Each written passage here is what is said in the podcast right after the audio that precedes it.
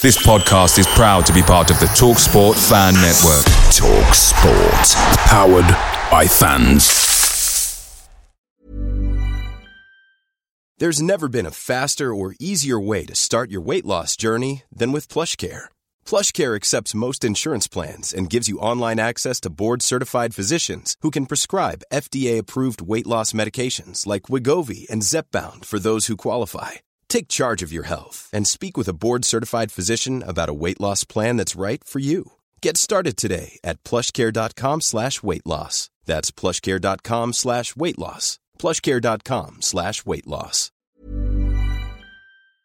Hey guys, quick thing. The TalkSport Fan Network is proudly supported by Mook Delivery, bringing you the food you love. Mook Delivery brings a top-tier lineup of food right to your door. No matter the result, you'll always be winning with Mook Delivery. So the only question left to say is, are you in? Order now on the McDonald's app and you can get reward points delivered too. So the ordering today means some tasty rewards for tomorrow. Only via app at participating restaurants. eighteen plus, rewards registration required. Points only on menu items. Delivery fee and terms apply. See mcdonalds dot com.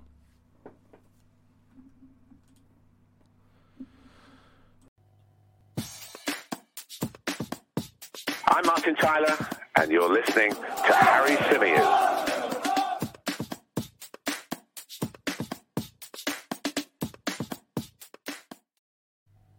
Hello and welcome back to the Chronicles of a Gooner, the Arsenal podcast, part of the ninety min Football Network. It's the Canton and Simeon show. We are back for our weekly crossover podcast. Myself and the Gooner Talk T V's Tom Canton. Tom, welcome back, mate. How you doing? Yeah, not bad, not bad. Day off, so relatively chilled in comparison. But I mean, I've not got a car at the moment, so I had to walk to the shopping centre, which, you know, usually a five-minute drive is now an hour walk, which is, you know, it does change the day a little bit. Don't you find, though, like, when you don't have a car, like, you don't, you, you really appreciate them after that? Like, I had mm-hmm. a period, when was it, maybe a few months ago, where we were sharing a car, um, and it was a nightmare. It was an absolute oh, really? nightmare. Well, we're going from two cars to one car, so, you know, this is going to be interesting to see how this goes, but it needed to happen because, I mean, my... My car was a nightmare, so, so I needed to get rid. Um, but yeah, no, it's all good. It's all good. I, I guess it'll be okay. When you have kids, Tom, that's when mm. you, the car sharing thing will become a problem, because what your missus will do, and just a bit of pre-warning, is that mm. she'll blackmail you when you want to take the car into saying, but how am I going to get the kids here? What am I going to yeah. do if the kids need something, et cetera, et cetera. And so then the lesson got- is... Don't have yeah. kids.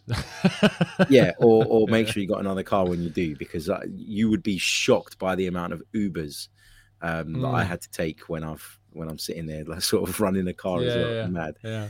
mad. But it is what it is.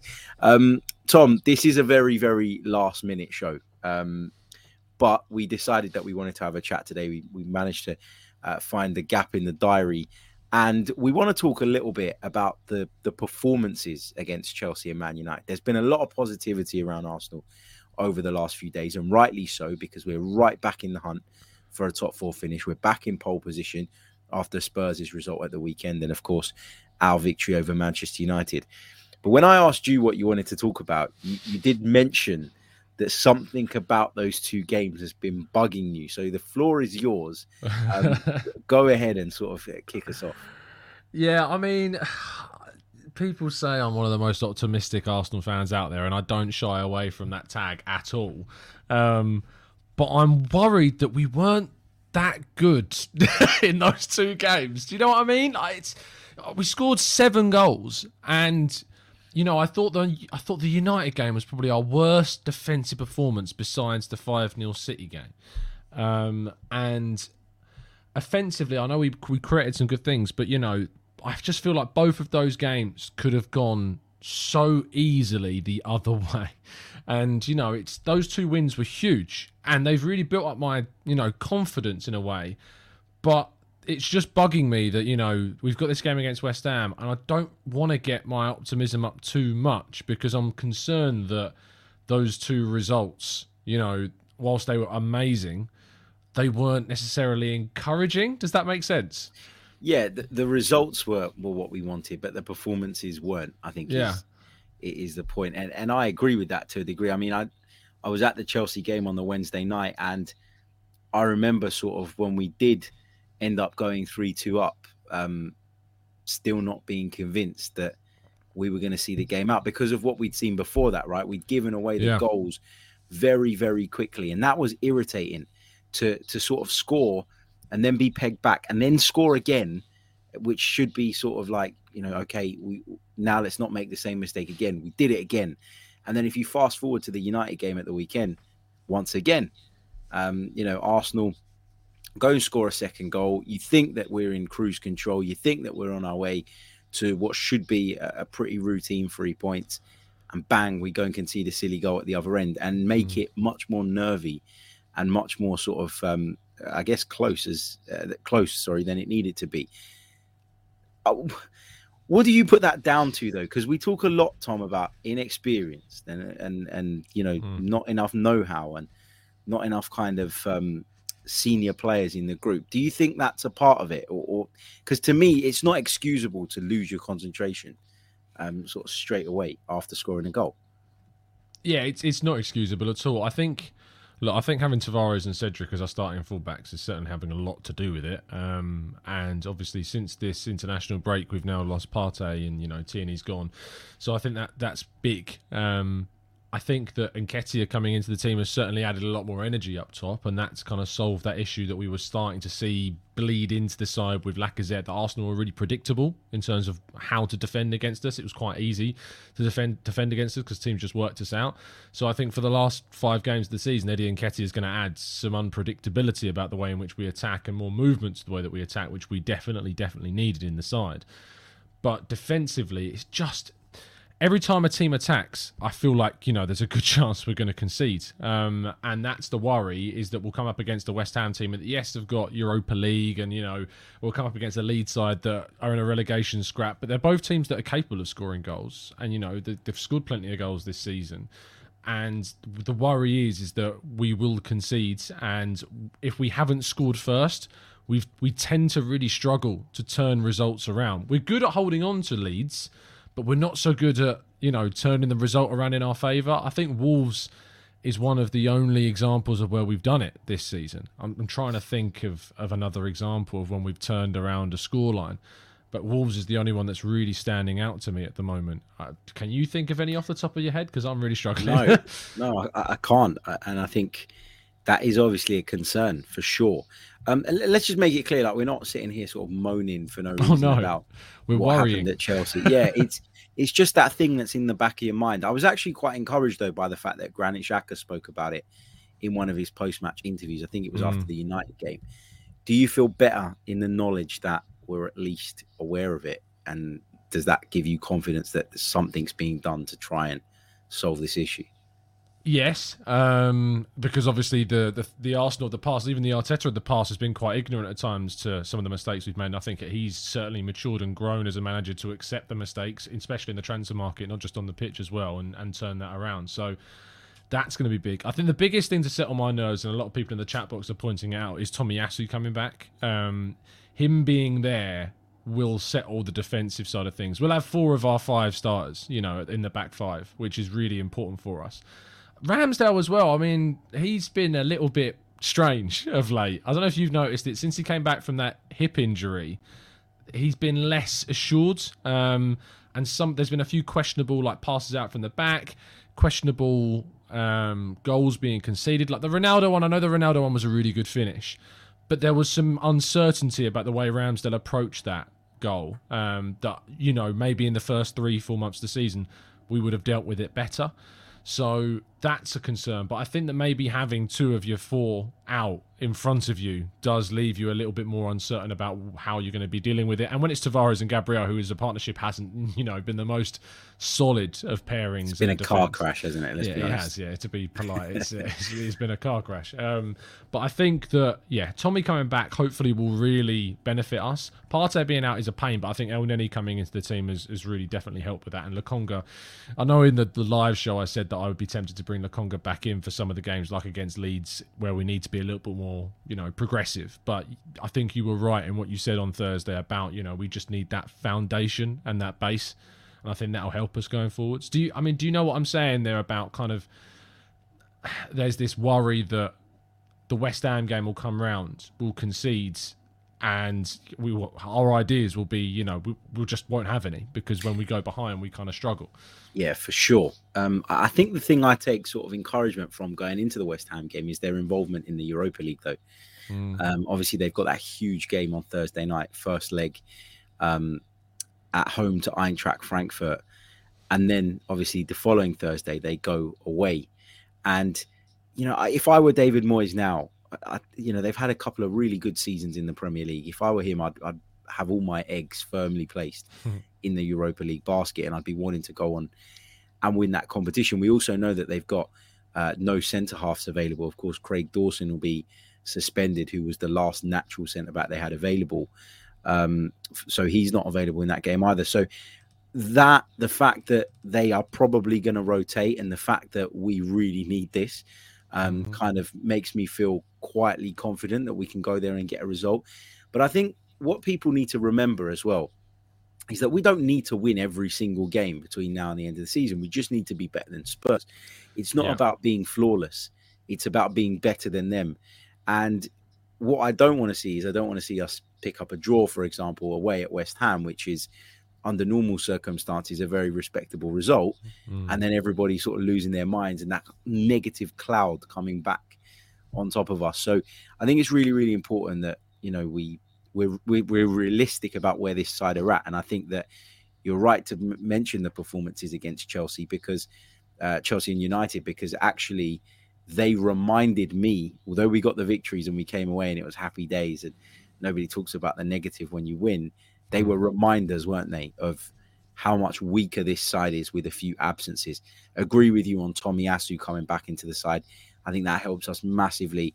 And I think the security he gives us allows Tavares to push further up on the left-hand side in the way that Tierney did at the start of the season, mm-hmm. which just means that um, he's more in his comfort zone, because he's when he's going forward, you don't really know what you're going to get from him. You know, he's got the ability to take on players, to get into really strong positions.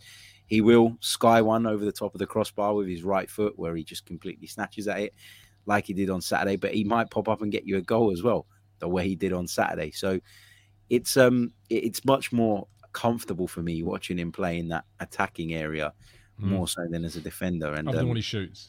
yeah, yeah, yeah, exactly that. But I think that Tomiyasu's return certainly helps that.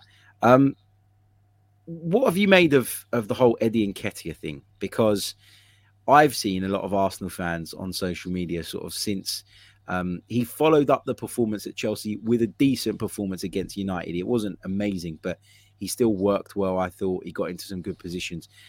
Has your opinion on his future and, and whether Arsenal should be bending over backwards to keep him changed at all?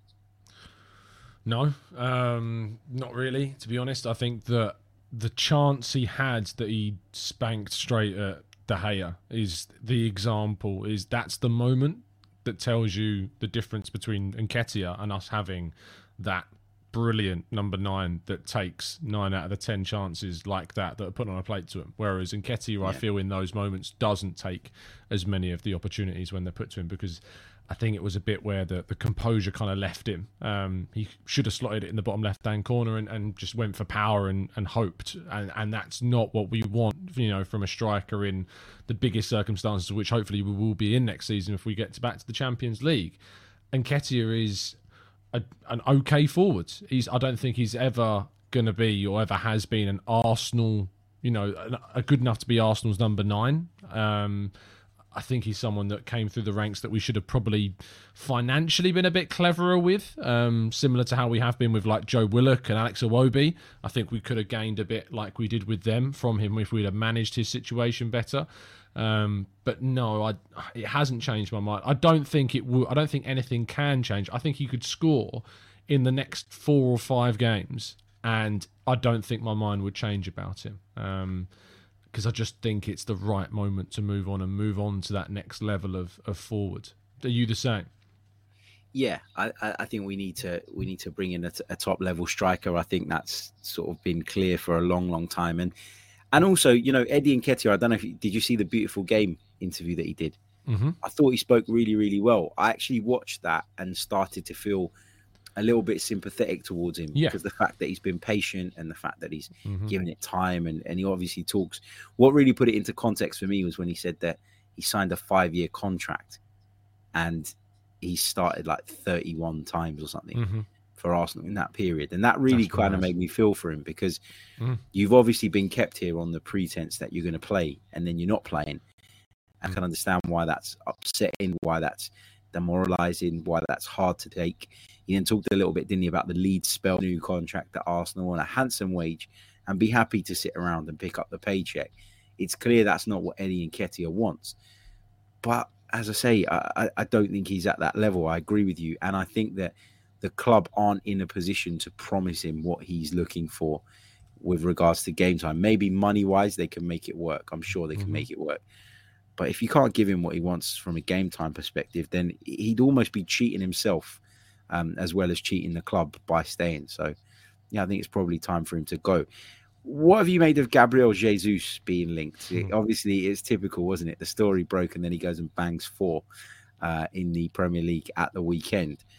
Is he somebody that you would be a big fan of? Because he's somebody that I like. But when I was talking about who I'd like us to sign, he never really crossed my mind as a viable option. Now that he, it seems he is a viable option, would you be open to the idea of him joining Arsenal? I, I genuinely think it would be a brilliant signing. Um, I think it's exactly the kind of signing that we need to be looking at, at targeting, um, which is why I was a bit surprised to see as much opposition as I did. I think in the fallout from it, on the initial, on the day that he was first linked, I think there was a lot of, you know, casting that idea aside and, you know, he's, he's a backup at City, do we want him? And then actually in the, the week or the days following, I think that he's actually grown a lot stronger in the minds of, of Arsenal fans, maybe because the deal looks as likely as, as it does now, and, you know, we're, we're coming to terms with it. But Arsenal need to be looking at players. And I always say to this, um, that the category to sign for Arsenal needs to be a player that would challenge for a place in Liverpool and, and City's team. You know, a starting player for Arsenal from this point forwards needs to be a player that would challenge in the City and Liverpool teams if we want to close the gap. That has to be the that has to be the way in which we categorise a player being good enough to sign for Arsenal right now in the context of where they are. If obviously they're a young player, it's different. But, you know, a player that's we're looking to sign and start for this team week in, week out, which I believe Jesus would, you know, that he's good enough. If you're the guy that's leaving because the person that's replacing you is Erling Haaland, you know, it sounds like a really lazy comparison because it doesn't take into account anything to do with player quality. But the only reason that Pep Guardiola is open to Jesus leaving is because that Haaland is coming in. I believe if it was any other forwards, you know, he would be looking to keep hold of him because he really likes him. He really likes Jesus. And the issue for Jesus and the issue for City is that I think they know he wants to play more regularly. And if Haaland comes in, they aren't going to rotate Haaland like they rotate every other player. He will yeah. play every single game um, unless he's injured or if they need to rest him. He will play pretty much every single game. Um, even that Jack Grealish spending one hundred million on him, he's in a position that doesn't guarantee you a start every game because of the amount of talent in Foden and Mahrez and Bernardo Silva and, you know, all these other players that they've got that can play that role. So Jesus is good enough to start for Man City and does start for Man City plenty and has got over two hundred Premier League appearances playing for City and three Premier League titles. Why on earth would we turn our noses up at that? I, you know, I think it would be an absolutely brilliant move for us to do.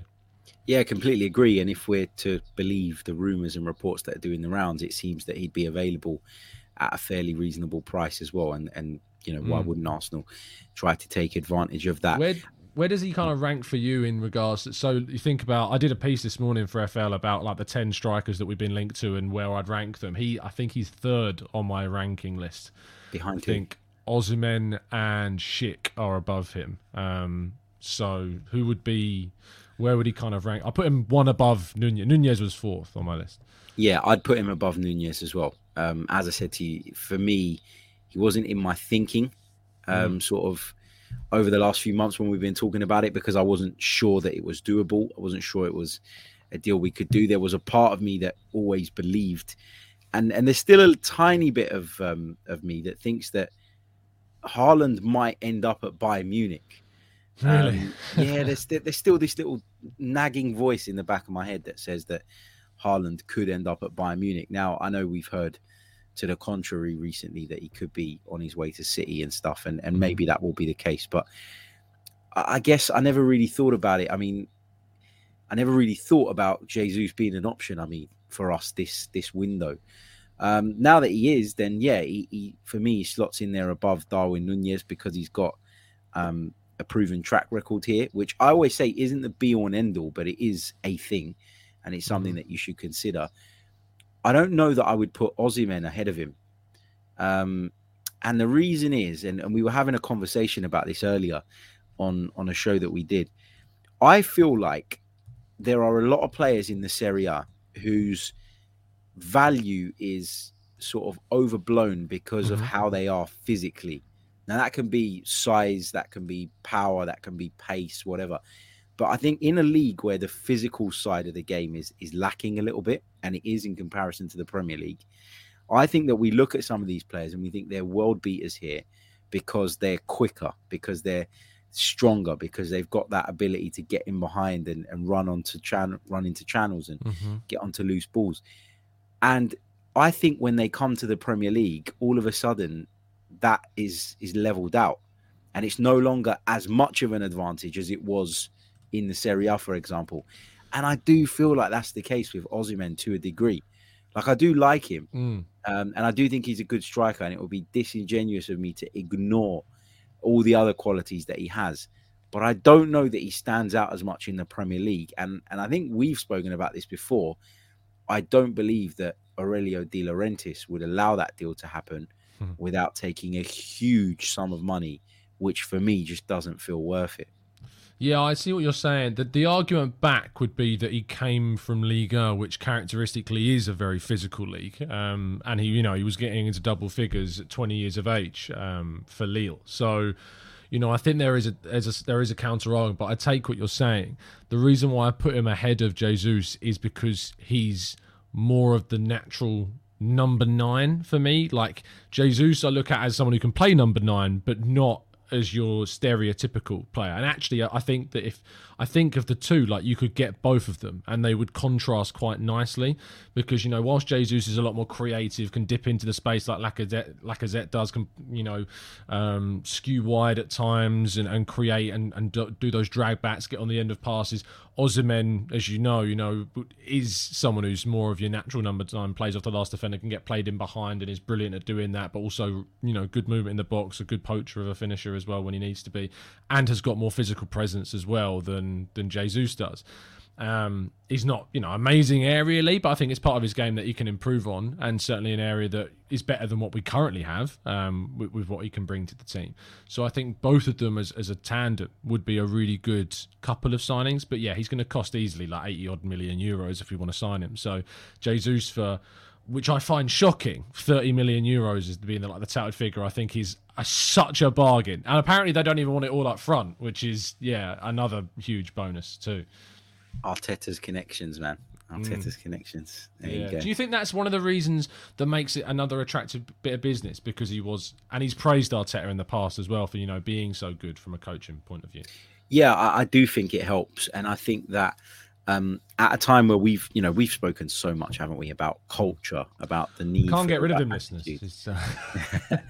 you know, we, we we talk about these things over and over again, and I think that it's clear in the recruitment that we did last summer that it wasn't just about ability. It was about mentality. It was about attitude. It was about bringing people in that were really engaged and mm. um, that were going to be really engaged and that were going to help you achieve the objectives.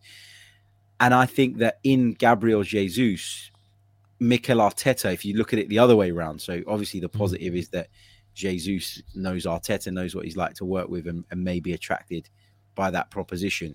But if you flip it the other way around, Arteta knows exactly what he's about, knows whether he'd be a good character into the squad, knows that he's a good trainer, knows that he works hard, um, and knows all of his qualities, and probably mm. is in a place where he won't need to spend time watching him on the training ground, trying to figure him out and figure out how he can best slot into what we already yeah. have. He'll be someone who he knows already. And I think if we do make this move, and if we do go and bring him in, it will be one that's done from a position of, of education, I guess, a, a place of real strong knowledge, And that can only be a good thing, right? We've seen it over the years. A lot of top managers have gone around and taken sort of similar or sometimes the same players mm-hmm. to different clubs with them because they know what they're getting. And if you know what someone's bringing and you know how to extract that out of them, that's how you get instant impact. And I think that that, that will be a, a really sort of big factor in Mikel Arteta's eyes and, and if Arsenal do move to sign the player. Um, mm-hmm. You're not buying into the whole Odegaard's comments around Haaland then. No, I, I'm not. no, no. But there has Al- been a lot of that today. On yeah, Al- Alison Bender did the interview who and used to do, she used to work with us at one oh one Great Goals. Um, mm. And she, uh, I, wa- I watched her video that she put up on, I think it was LinkedIn um, that I watched. And, you know, she, you can see, see her asking the question about, I know that how words could be twisted and stuff and I don't want to yeah. you know, put this to you and things like that. And you know, he was just, you know, he was just making a quip. He was just making a joke. That's all it was. But obviously, you know, everyone's jumped in the bandwagon because all we've been saying is, you know, oh, Odegaard could, you know, have a have a word in his ear. What I would say is that, you know, I always I've always said if we get Champions League football, we should absolutely activate the release clause, like, and just throw our hat into the ring. There's nothing wrong with us doing that. Um, if we don't get him, it's not the end of the world. You know, there are other players, and he is one of those players that you imagine that that will be sorted out very early on during the window. So yeah, I don't see why. There's there's no point in us not trying, um, but I also think that people sometimes underestimate how long it takes to do transfers. And like yep. the Jesus um, situation has been bubbling away since November. We found out um, recently. Like it's they they've been having representatives have been having discussions with Jesus since November about a move to Arsenal. It takes so much groundwork to do these deals, and when we get like when journalists hear like the little things and we get the exclusives and we put them out. Um, and you see like Charles or Chris um, Wheatley and Watts, of course, put out their stuff um, and drop something. They're, the information they will get is when the agent or the source at the club that they have is comfortable with that information, you know, being a little bit more public about that. Sometimes it helps speed the processes along. Sometimes it helps with, you know, pressurizing the players or the clubs to, you know, make their mind up and get kind of things across the line. That's why information does get out. So I... I am. Ex- I would give this a nine out of ten in terms of likelihood of happening at this stage because it's got all the hallmarks of a deal that I think will happen. It's only going to now be between the clubs. From I mean, from what we, we've heard, it sounds like Jesus is, you know, absolutely sold on coming to Arsenal. So it's just going to be on sorting out the, the fee with Man City and the structure. Yeah, for sure. Um, and it's interesting you say that about how long transfers can take because I'm very much of the same opinion. And The, the analogy I always use is if you think about how long it can take to sell a house, which goes for what, three hundred, four hundred, hmm. five hundred thousand, how, yeah. mu- how much work has to go into a purchase, how much due diligence has to go into a purchase, that's worth thirty million. Like it, it yeah. isn't something that you can just. It's the curse of video games, unfortunately. That's yeah. I always point it. It's, it is the curse of Football Manager and FIFA and, you know, just buy him, just buy this guy. Look, he's worth it. And one of my pet hates is, uh, and I'm guilty of it as well because I've done it back in the days, where you see the lists of like players signed and the values next to them, how much you've spent, and the list of players you'd sell and the values next to them. And look, I've got all this money left over. Look, I could run Arsenal. Yeah. Like, and you're like, it just doesn't work that way. So no, yeah. exactly. It's not that simple, is it?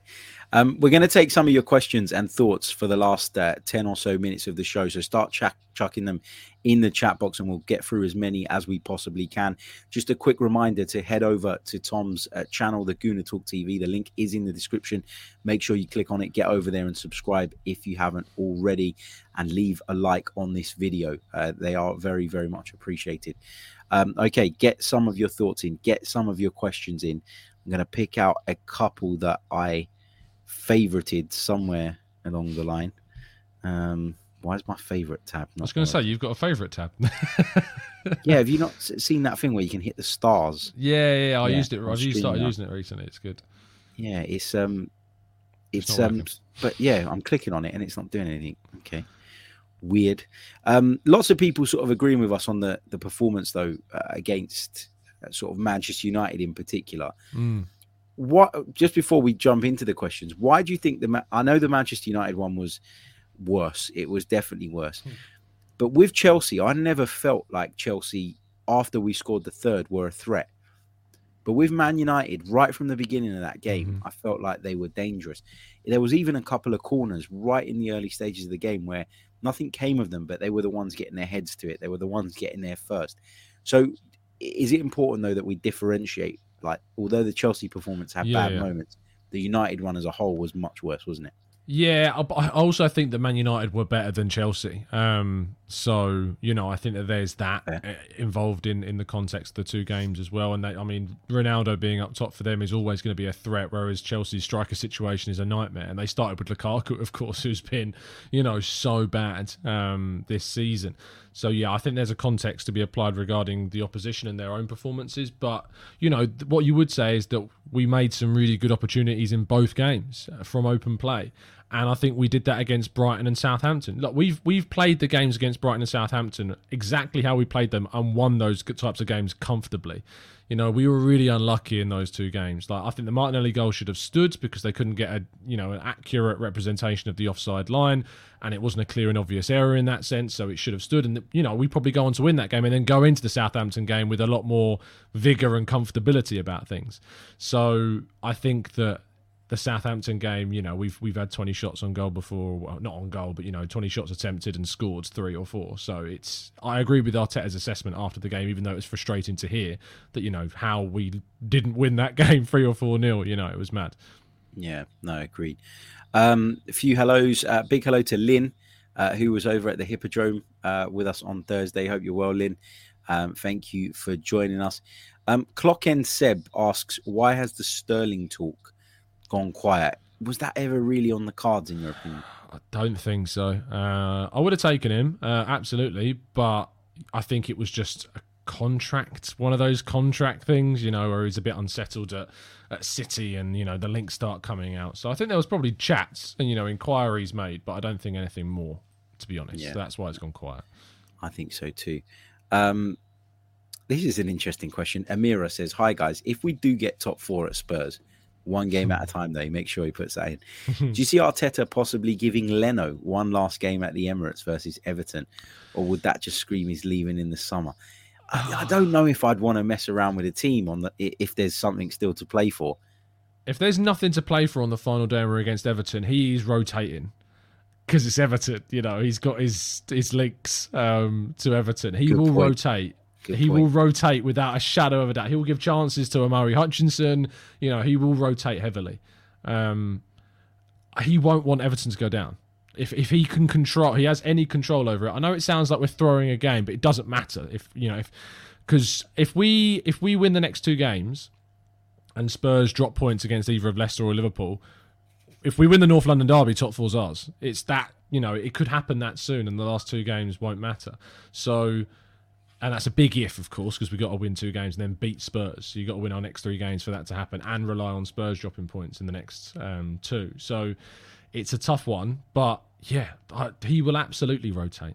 Um, but they might already be down, as Rydog says in the chat, by that point. So who knows? I don't think they will be. I think it will. I think the relegation battle will go to the final game of the season. Um, so we'll have to wait and see. Interesting stuff. I didn't think of that, the whole Everton-Arteta mm. connection. Mm, it's yeah, a good yeah. point. Uh, Fatality D M B says, uh, assuming the likes of Guendouzi, Torreira, Maitland-Niles, Bellerin, and maybe even Pepe are sold, how many players do we need to add to our squad for next season with European football? So how many sort of incomings would you would you say is a is a good window? I think I said five, um, two forwards, a wide forward, a central midfielder, and a versatile fullback were my five. And um, by like versatile, I mean like your you Joachim Mahler's style of, you know, that can play on either side, your Timothy Castagnas, those types of, of players. I think that that would be really useful for us. And I'd move Cedric on if we got one of those types in. Um, yeah, that's probably the way I would approach it. Cool. Um I don't know. I, I, I don't know how many players we need because I'm in this weird place where, like, I know we need depth and I know we need bodies and I know we need numbers, but I don't want us to just bring in numbers. No, like no. Everyone's saying they want two strikers, and I'd love two strikers, but if we could get one game-changing striker that takes us up to the next level, I'd prefer that. You think as Jesus opposed is to, that? I don't know. I don't know. I, I think he has the potential to be that. Yeah, yeah, but is he that today? I'm not sure. And and that's where I'm like a little bit conflicted here. I'm going to have to do a lot of thinking and soul searching around this uh, yeah. going into the summer, because it's we're just going to be bombarded with transfer talk, aren't we? Yep. Especially with no football. Yeah, um, it's going to be exciting. eight a.m. every day. Yep, eight a.m. every day. There you go. Um, Spaceman Trooper says, what are your thoughts on Xhaka's role next season? I've heard a lot of talk that he won't accept the squad role. This doesn't compute with the character we see um, on the pitch, though. So what's your take on his role? Would you expect him to throw his toys out the pram if Arsenal brought in another midfield player? No, that that, that line is, is completely fan-driven. Um, that, you know, Xhaka won't accept a squad role is, is completely fan-orientated. There's nothing that's ever come out from him, from the club, from any sources close to the player that suggests that Xhaka wouldn't be happy, not happy, but, you know, wouldn't be comfortable competing for his place. Let's not call it, you know, backup or a squad role. I don't think Arteta will ever see Xhaka as just a squad player. He will see Xhaka as a player that is a comfortable starter for him and he can rely upon him when he's called on. It's just we need to add competition into the team. And he was at a Manchester City team that I don't think, you know, Manchester City don't have really beyond, you know, Fernandinho, who's thirty or thirty-five odd. They don't really have squad players. They have starters all over the pitch who sit on the bench and they're still starters. They're not squad players. Gundogan is not a squad player and he's in his early thirties. He is a starter still. He is a world-class central midfielder. So, you know, that's what we need to get to. So I don't buy into this rhetoric of, you know, Xhaka's not going to be okay being on the bench. Who should be? Whoever is okay being on the bench. It's a, it's a weird thing. I know Elneny is the obvious example, but it's slightly different with him because he genuinely is just happy to be at the club. Yeah. But eventually, we will move on from players like Elneny and we won't have players that are just happy to be there. But at the moment, whilst we're trying to add marquee signings throughout the team, you know, we can afford to have an Elneny in the squad, um, which is why I would actually extend him for another year. So, yeah. Yeah, it's interesting, isn't it? Because um, you got to think as well, like, I don't think these players, if we had European football and, and have the opportunity still to play once a week, would be um, sort of as, as disengaged as, as some people are suggesting. I think that actually with the way the fixture schedules are nowadays and the fact that next season is a really weird season with a World Cup smack bang in the middle of it, mm-hmm. actually a lot of these players I think would actually prefer to be part of a squad. So I agree with you. I don't think it's as big a deal. Would you um, let the World Cup infer your transfer business? Like if you could sign someone that's not going to the World Cup, would that, and say they were of kind of a similar level to another player that was going to the World Cup, would that affect how you viewed them? Uh, I, I I don't know. It's difficult because where this situation differs from normally, like, okay, every time there's a tournament in the summer, your player has the potential to go off to that tournament, and the best players do, and come back with an injury that keeps them out for a long period in the season. So you can't completely mitigate that risk altogether. But for it to happen slap bang in the middle of the season, and mm. then you don't have any time really to do an awful lot about it. I think it's because then you go into transfer window sort of, or sorry, the January transfer window, don't mm. you? I think they're the extending that, or they're or delaying. I don't know what they're doing with the January window. I think it's slightly. I don't know if it's changing in twenty twenty-three. It's, it's whatever it is, whatever they do, it, that window, that mid-season window, is always a pain in the backside, and it doesn't give you any opportunity to sort of rectify any problems that you might have picked up. I think I'd think about it and I'd probably prefer to take players that aren't going to be involved in it, but it's the trade-off, isn't it? You want the best players. The likelihood mm. is they're going to be involved at the World Cup. Yeah, I, it's not like the AFCON where obviously that takes place and the club season's continuing on.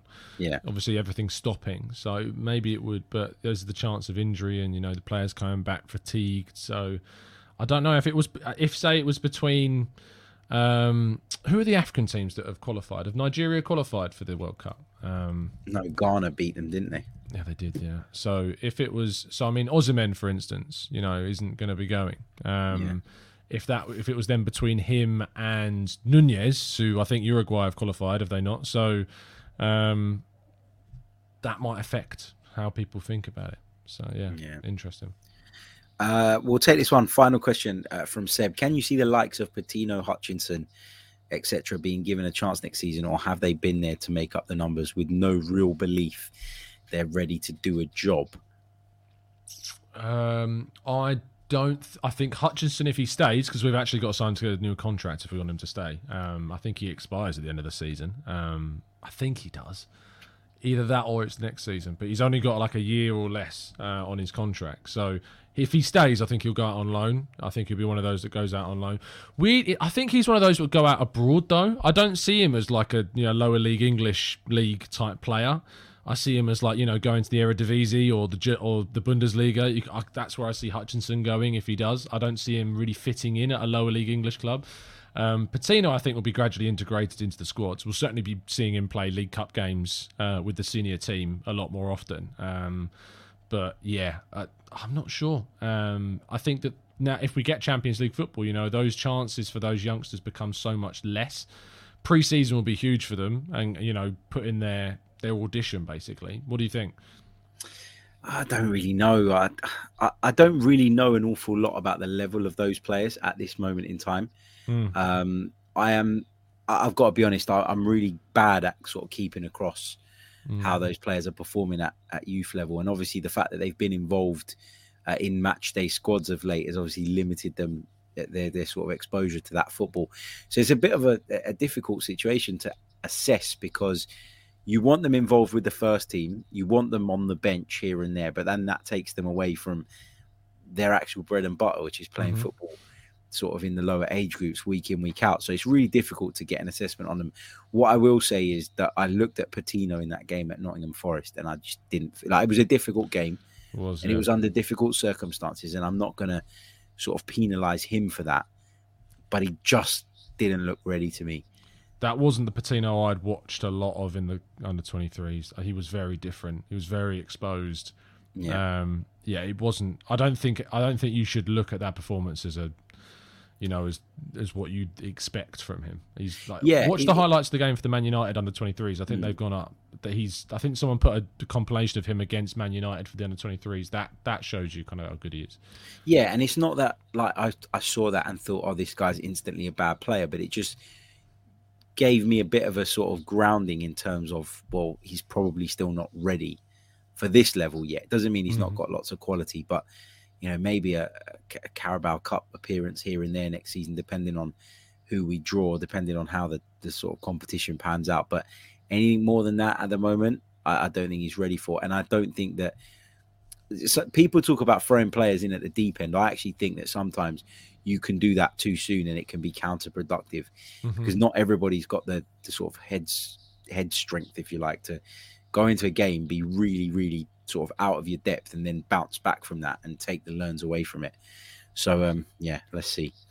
Um we're going to leave it there, Tom, um just because we're we're running short of time, uh but it's been uh, great chatting as always. Uh, just remind people again uh, how they can find your channel, how they can keep across all the brilliant work you do over at Football London.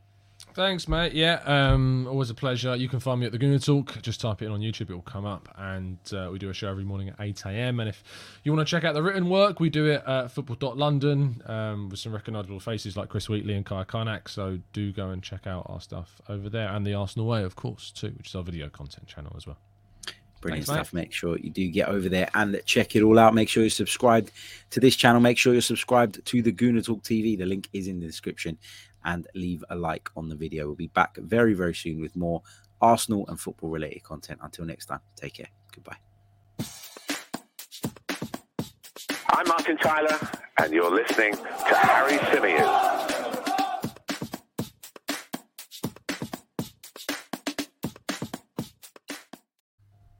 It's the ninety-plus minute.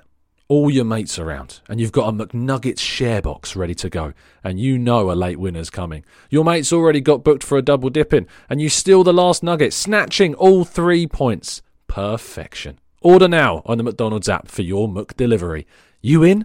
At participating restaurants, eighteen plus, serving times, delivery fee and terms apply. See mcdonalds dot com.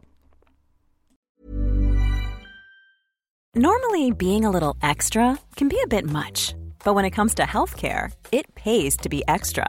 And United Healthcare makes it easy with Health Protector Guard fixed indemnity insurance plans. Underwritten by Golden Rule Insurance Company, they supplement your primary plan, helping you manage out-of-pocket costs without the usual requirements and restrictions like deductibles and enrollment periods. So when it comes to covering your medical bills, you can feel good about being a little extra. Visit U H one dot com to find the Health Protector Guard plan for you. This podcast is proud to be part of the TalkSport Fan Network. TalkSport. Powered by fans.